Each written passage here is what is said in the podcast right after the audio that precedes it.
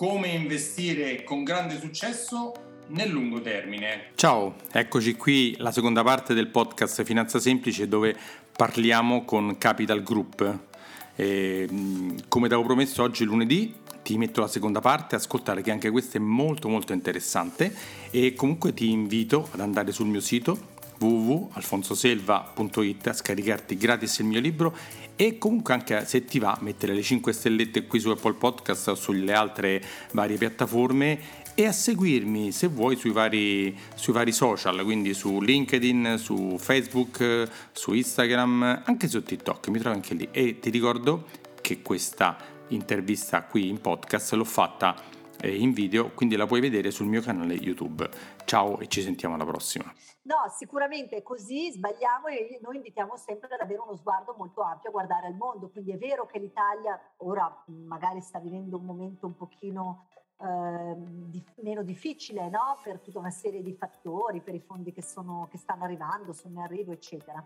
Eh, però ricordiamoci che ogni anno eh, nel mondo sicuramente ci sono meno poveri, indipendentemente da quello che ci circonda, purtroppo, ripeto, però ci sono sempre più persone che riescono a fare quel salto dall'essere in povertà totale a, ad una situazione leggermente migliore o molto migliore ed è questo che poi guida la crescita. Quindi tantissime persone che acquistano per la prima volta un televisore, che per la prima volta si possono permettere un frigorifero, che per la prima volta hanno la lavatrice in casa, eccetera, eccetera. Sono ancora milioni, se non miliardi di persone che non hanno accesso a questi, a questi servizi e tendenzialmente il mondo è in miglioramento. Poi noi, ripeto, come un po' i vecchietti eh, tendiamo a pensare, ah, si stava meglio una volta, eccetera, eccetera. Vabbè.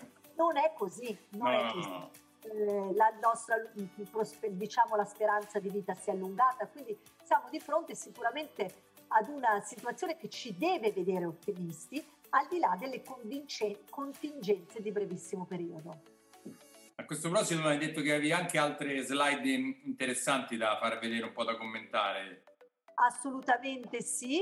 Uh, ah, questa la trovo interessante. Sì. Noi tutti, anche voi addetti ai lavori, eh, quindi eh, io cerco sempre di non dare tutte le colpe ai nostri clienti, lo sai bene Alfonso che eh, a volte eh, dietro a un cliente arrabbiato, da un cliente deluso, eh, ci può essere anche eh, un'eccessiva forse focalizzazione sul, su risultati di brevissimo periodo. No?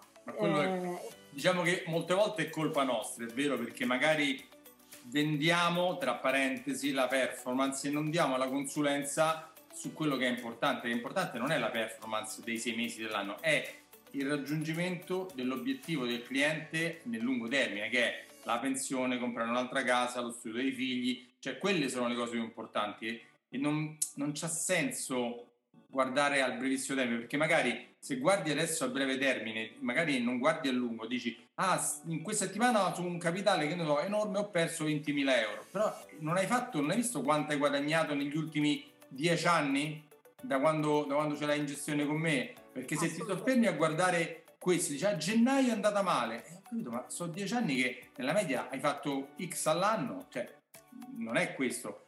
Stiamo andando verso la realizzazione del tuo progetto, del tuo obiettivo? Sì, tranquillo, andiamo avanti senza problemi.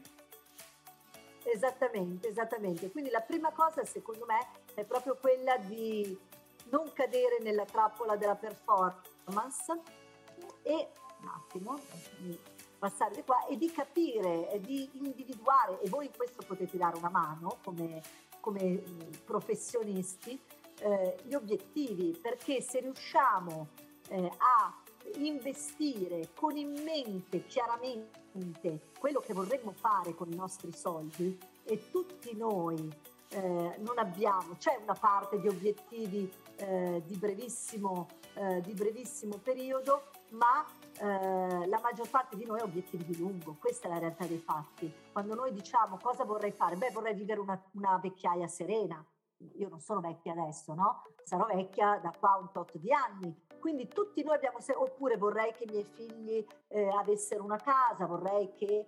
Sono tutti obiettivi di lunghissimo respiro. Infatti, eh, nel brevissimo fai uno sbaglio enorme. Esatto, esattamente. Volevi andare avanti? Assolutamente sì. Quindi la prima cosa è individuare gli obiettivi che possono essere, non è che gli obiettivi possono essere 100.000, eh, possono no. essere, per fortuna sono, sono, pochi, possono essere o di crescita e, e, opportunamente dovrebbero essere di crescita nella fase più giovane della vita.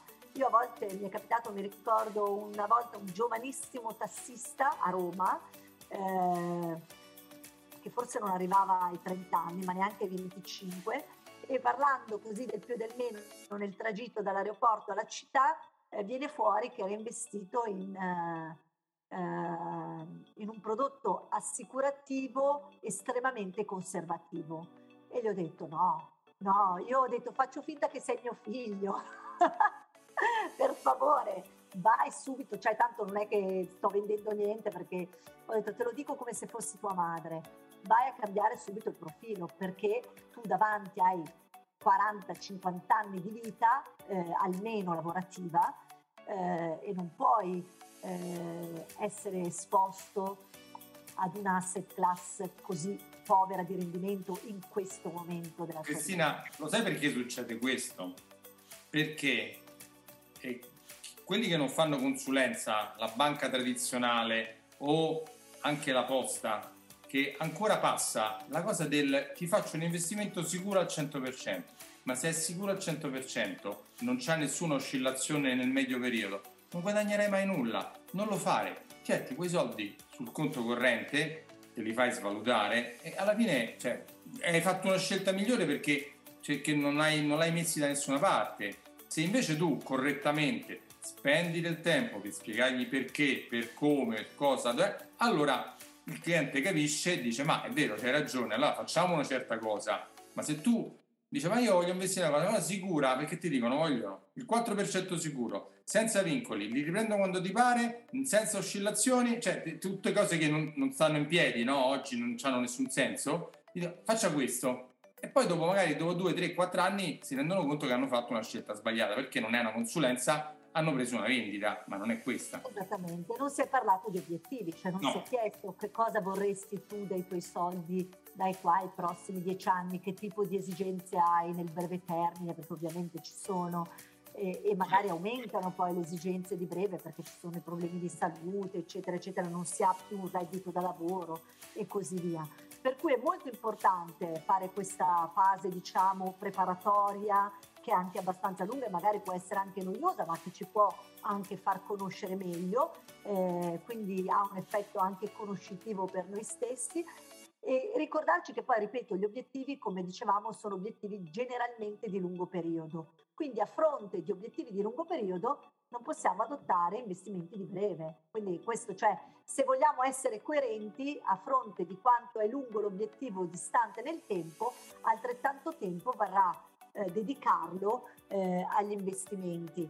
Eh, voglio dire una cosa a difesa del, degli investitori italiani che eh, generalmente vengono eh, raccontati come, investi- come risparmiatori e non come investitori. In generale l'orizzonte temporale si è accorciato in tutto il mondo, anche nel mercato americano, dove se um, i titoli in un portafoglio medio rimanevano eh, per diversi anni, eh, all'inizio degli anni 60, e forse questo ha anche generato quel, quella mole di ricchezza eh, su cui tanti di noi fantasticano quando pensano al mondo americano, oggi questo orizzonte temporale si è ridotto a tre mesi.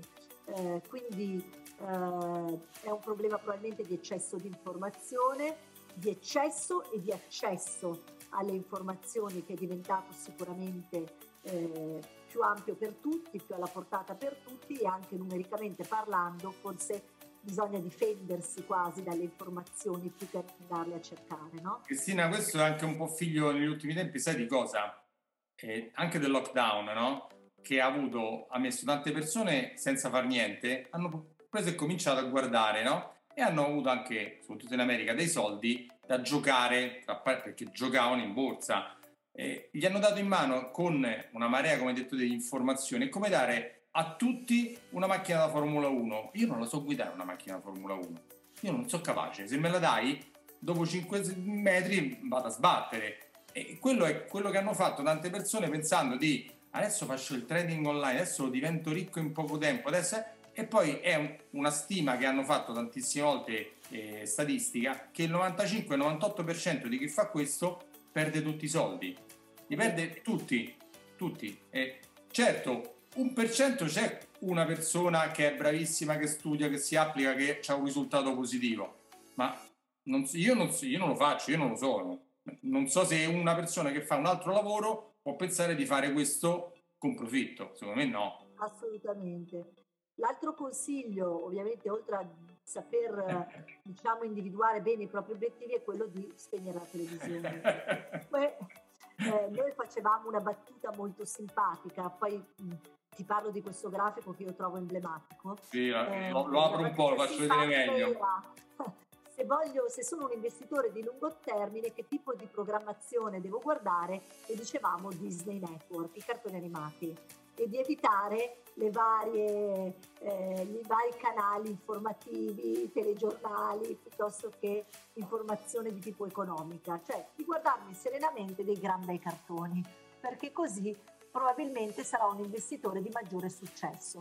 Eh, perché dico questo? Perché tendenzialmente vi dicevamo, lo dicevamo un po' all'inizio, tendiamo ad ingigantire eh, le notizie negative e difficilmente vengono riportate le notizie positive.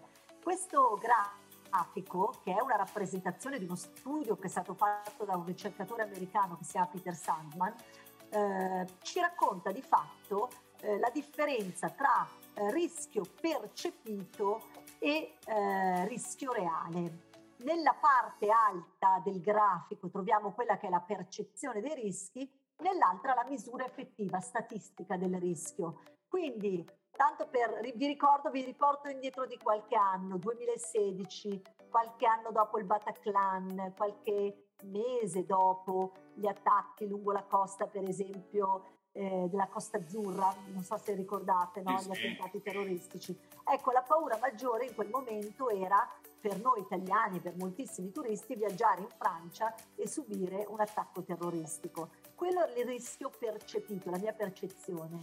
I numeri, la statistica, la matematica, cosa ci dicono? E dicono che è molto difficile rimanere, incappare in un, in un attentato terroristico e quindi posso viaggiare serenamente in Francia, cioè non, non devo fare grande programmazione e grandi pensieri al riguardo.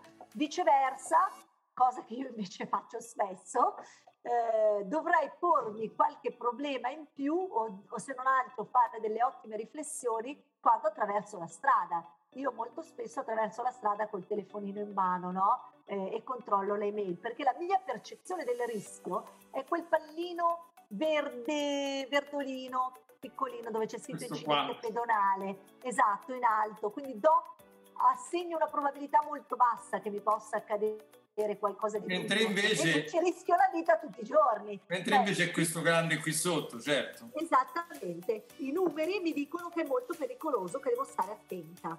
Eh, quindi guardate che differenza che distanza tra la nostra percezione l'incidente aereo. Quante persone non salgono su un aereo perché hanno paura di, di perire no? o di rimanere diciamo eh, offese in un, in un incidente di questo tipo eh, la statistica ci dice che è quasi impossibile. No? Sai Cristina, qua ci manca una cosa che l'ho letto da tante altre parti, che è molto più probabile rimanere, farsi male o morire in casa per un incidente domestico piuttosto appunto che un incidente aereo, cioè c'è una probabilità bassissima su un incidente aereo e altissima di farsi male in casa, che non, uno dice ma in casa sono sicuro. No, non è così. No, no, no esatto. Quindi vedete com'è difficile eh, effettivamente anche dare il giusto peso alle notizie, a quello che ci viene raccontato, eccetera, proprio perché la nostra percezione tende a distorcere poi eh, la realtà.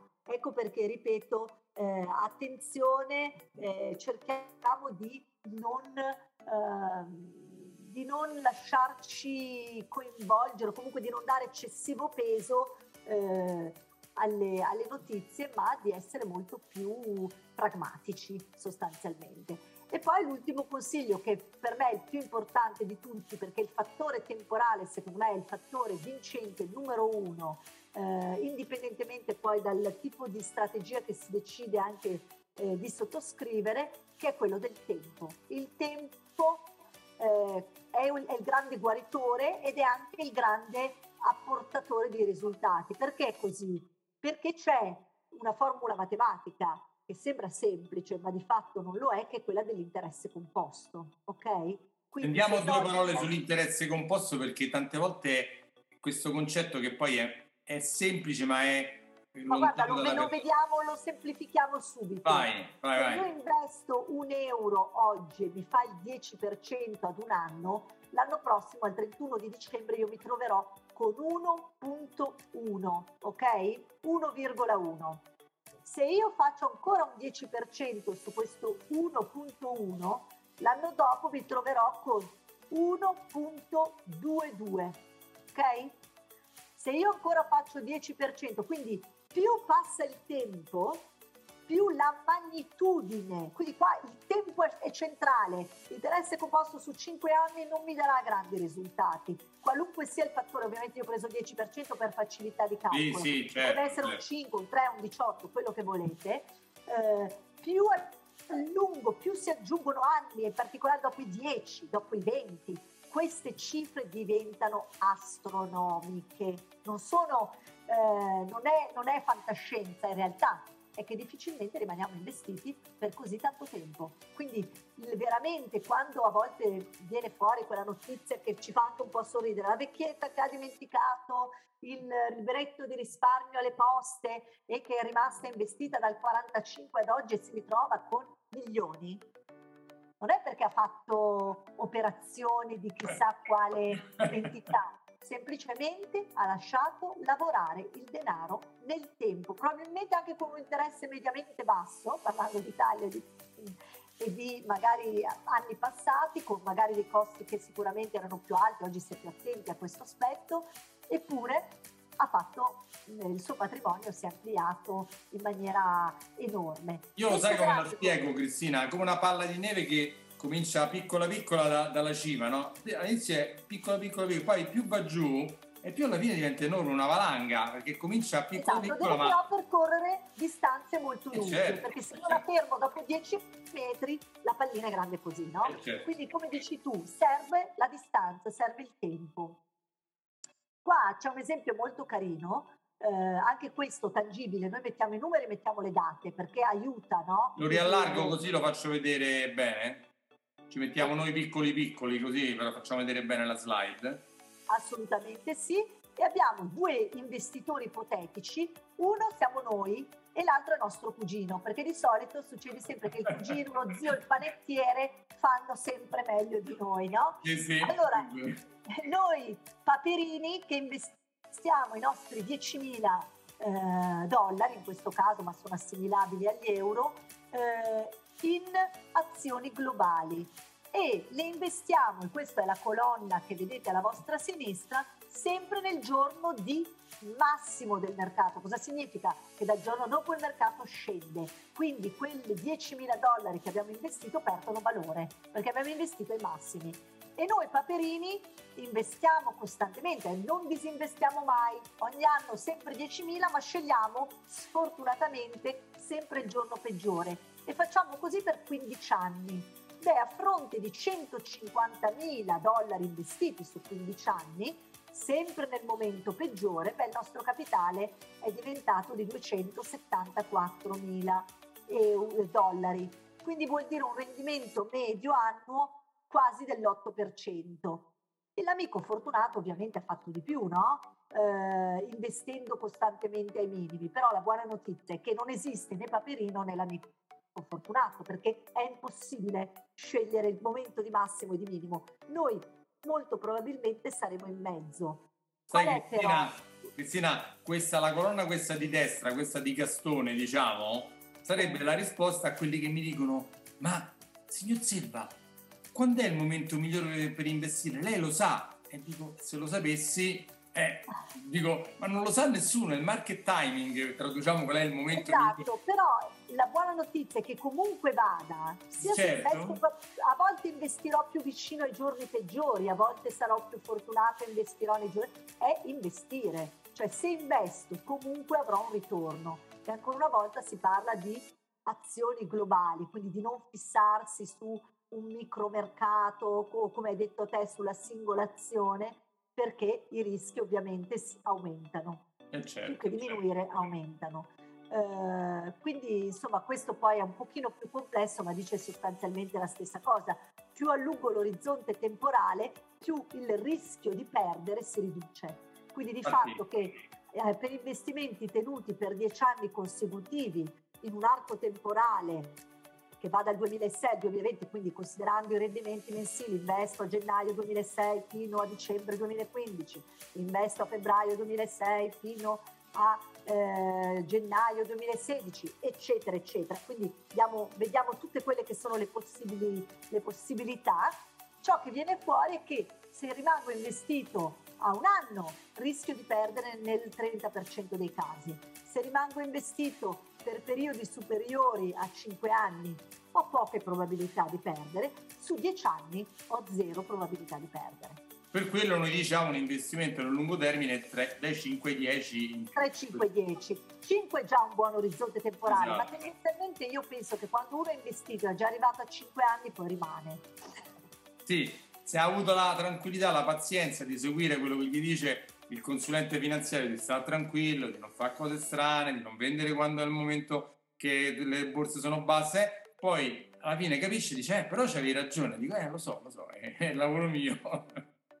Esatto, esattamente, esattamente.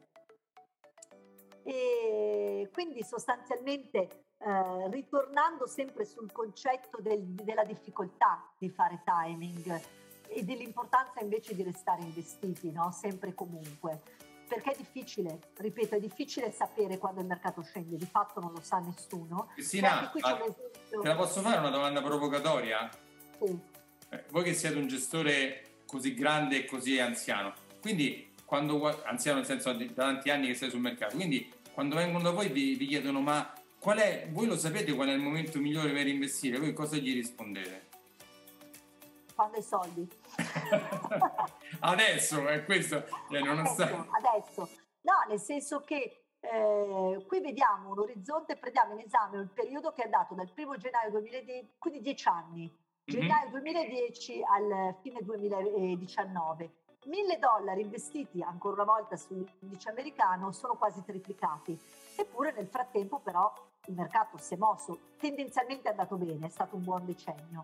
Sì. Cosa succede però se io cerco di fare timing e mi perdo per caso? Perché nella colonnina blu io ho preso il meglio e il peggio del mercato. Il meglio e il peggio. Nel caso delle colonnine rosa stiamo supponendo di prendere il peggio, ma perché faccio timing e quindi non so perché poi c'è un altro aspetto molto importante. Di solito i giorni peggiori sono molto vicini ai giorni migliori. Quindi se io sono uscito di, a fronte del meno 30, quel più 5 del mercato il giorno successivo non lo prenderò mai. No? Questo Cristina te lo, dico, te lo dico da esperienza da, da, consulente. I giorni, le colonnine, quelle di, di altro colore, rosa, mattone, rosso mattone com'è, sono quelle dove, ti, dove ti, il cliente ti chiama e dice vendiamo che poi rientriamo quando è più tranquillo. Quando è più tranquillo, quei giorni migliori l'hai persi cioè, sono passati, sono passati. Non è chi vuole fare entra, esce, entra, esce, entra, esce, subisce i 10 migliori giorni persi, come si vede qua. Eh, ha, ha, guadagnato da, invece di 2.890 a 1.945 dollari. Se hai perso solo i 10 migliori giorni ed è già una... Ma la cosa drammatica, la cosa drammatica Alfonso è che a volte noi parliamo con dei clienti, credo tu più di noi, che ci dicono ma io rimango bene o male sempre investito e io credo ci credo, perché come vedi nell'ultima colonnina, perdendo solo i 40 migliori giorni del decennio, quindi non 300 anni, 40 giorni, quindi è facile da fare, eh? non è così banale, yeah. in realtà io non guadagno mai. Cioè io ho fatto un decennio di base investito, perché questo stiamo dicendo, eh? questi signori sono persi solo i 40 giorni migliori, probabilmente hanno perso anche qualche giorno peggiore, però il punto è che ti sei perso i giorni migliori e di fatto, di fatto eh, sei in perdita, pur essendo rimasto investito nell'S&P 500 quasi dieci anni. Quindi io ho giocato a fare il market timing. non guadagno mai. è vero, cioè è vero perché basta muoversi poco. Infatti io dico sempre ai clienti, noi ci vediamo, ne parliamo e se è il caso facciamo qualche movimento, ma se non è il caso, che di solito non è il caso, non li facciamo, perché poi la finanza non è divertimento, è una cosa noiosa. Cioè se ti vuoi divertire fai un'altra cosa, non, investire non è divertente, investire è noioso, no. è, un, un, mestiere noioso, non è, non è.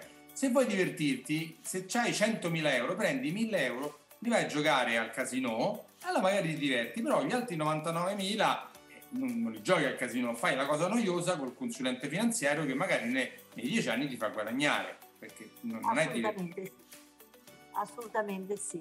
E guarda, neanche a farlo apposta, Samuelson ah, dice proprio questo, eh cioè certo. investire dovrebbe essere un po' come guardare l'erba che cresce, quindi è una cosa abbastanza noiosa, non è uno spettacolo. Se cerchi emozioni, lui dice prendi 800 dollari, neanche mi e vai a Las Vegas. Eh, e Warren Buffett dice sostanzialmente la stessa cosa, cioè il mercato azionario è una modalità per trasferire ricchezza dal, dagli impazienti, da chi vorrebbe tutto subito, al, alle persone più pazienti, a chi ha tempo. Quindi per me la parola d'ordine con cui vorrei un po' lasciarvi è proprio il tempo, il fattore temporale, non il timing, non investire eh, aspettando che il mercato storni, investire quando ho il denaro che non, non, mi serve in questo istante e, e posso avere eh, una certezza eh, abbastanza elevata eh, di non dover accedere a, questa, a questo denaro in tempi brevissimi e lasciarlo lavorare.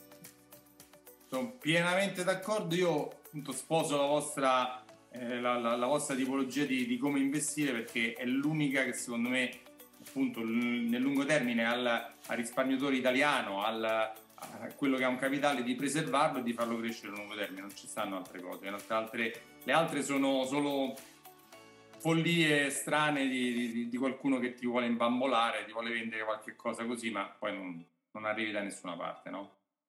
Assolutamente. Anche perché voi se no non sareste cresciuti da zero a 2700 miliardi eh, se questo è il vostro progetto e non fosse stato positivo negli anni, sareste rimasti niente.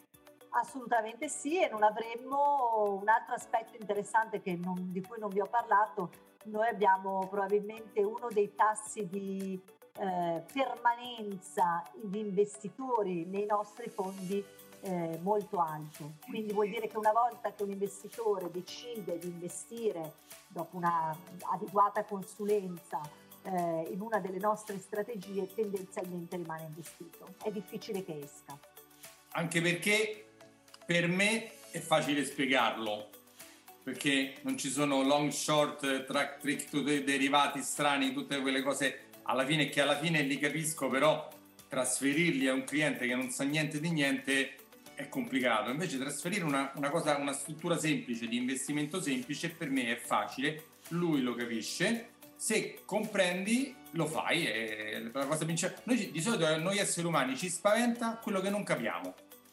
Esatto, assolutamente. Quello che non capiamo, che non riusciamo a comprendere, diciamo no, no, non lo faccio, anche se la cosa più bella, più fantastica e migliore del mondo, no, no, guarda, lascia perdere, la faccio come ho sempre fatto, lascia stare.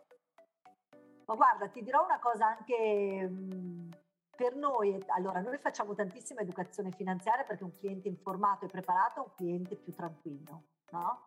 E, e lo facciamo tramite appunto vo- il vostro aiuto e il vostro tramite.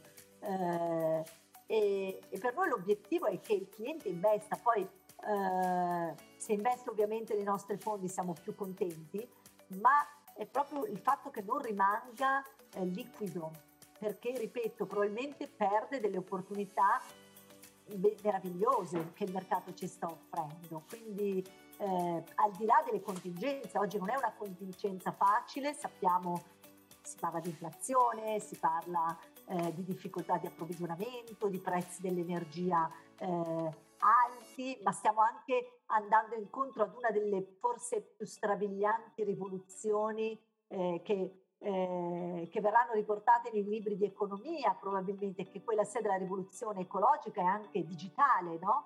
eh, un altro modo di vivere, di fare le cose. Infatti lo abbiamo toccato con mano, non, deve, non dobbiamo più andare per forza sul posto di lavoro per lavorare, no? Eh, per dare un esempio che ci tocca un po' tutti da anni fa, anni fa, due o tre anni fa questa cosa qua non l'avremmo potuta fare perché la tecnologia eh, sarebbe stata così complicata, così costosa, così difficile che sarebbe stato una perdita di tempo e di soldi enorme. Invece adesso la tecnologia ci ha aiutato per fare questo e io sposo la vostra idea perché anche questo filmato che stiamo facendo, queste cose che io metto, chiaramente vanno a migliaia di persone, migliaia magari, insomma, non mica tutti sono miei clienti, per carità, però io contribuisco a, come fanno altri miei colleghi, a, ad aumentare l'educazione finanziaria, la consapevolezza e questo poi alla fine mi torna, eh, perché poi eh, se, se, si sparge questa consapevolezza si lavora meglio, non c'è niente da fare. Assolutamente, assolutamente. Questo è il concetto. Senti Cristina, grazie, grazie a Capital Group, grazie a te, grazie di, di essere intervenuti, di aver spiegato con queste parole semplici come fare per investire nel, con grande successo nel lungo termine e magari ci sentiamo prossimamente tra un po' di tempo per fare qualche aggiornamento. Vuoi dire qualche cosa? Magari l'ultima qualche... No, semplicemente ripeto, eh, direi che la parola veramente mh, d'ordine eh, da portarsi a casa per questo eh, 2022 è quello di eh, cercare di concentrarsi su quello che si vuole ottenere dal proprio denaro nel tempo. Il tempo è una variabile importantissima nella, nella crescere il nostro eh, patrimonio e di affidarsi a mio avviso sempre a dei professionisti. Il fai da te è un po' come quando si parla di cura della persona, di cura della salute, anche per quanto riguarda i soldi non è mai auspicabile. Eh, io stessa che lavoro in questo mestiere, che lavoro in questo settore da anni, eh, quasi 25, ho un consulente finanziario.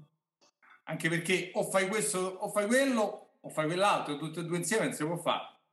Esatto, esattamente. Come me, no? Io, anch'io ho i fondi, non è che ho la presunzione di sapere io quello che comprare e vendere, io ho i miei fondi che ho delegato a diverse società di gestione perché voi fate quello, io faccio un'altra cosa. Se parlo con i clienti non posso stare a guardare questo e quello, io non faccio il gestore, quindi non lo so fare, non lo faccio, lo delego. Esattamente. Senti Cristina, grazie molte, grazie tantissimo e. Ci sentiamo alla prossima. Buon lavoro. A voi tutti e buona serata e a presto. Ciao, ciao ciao. Ciao ciao.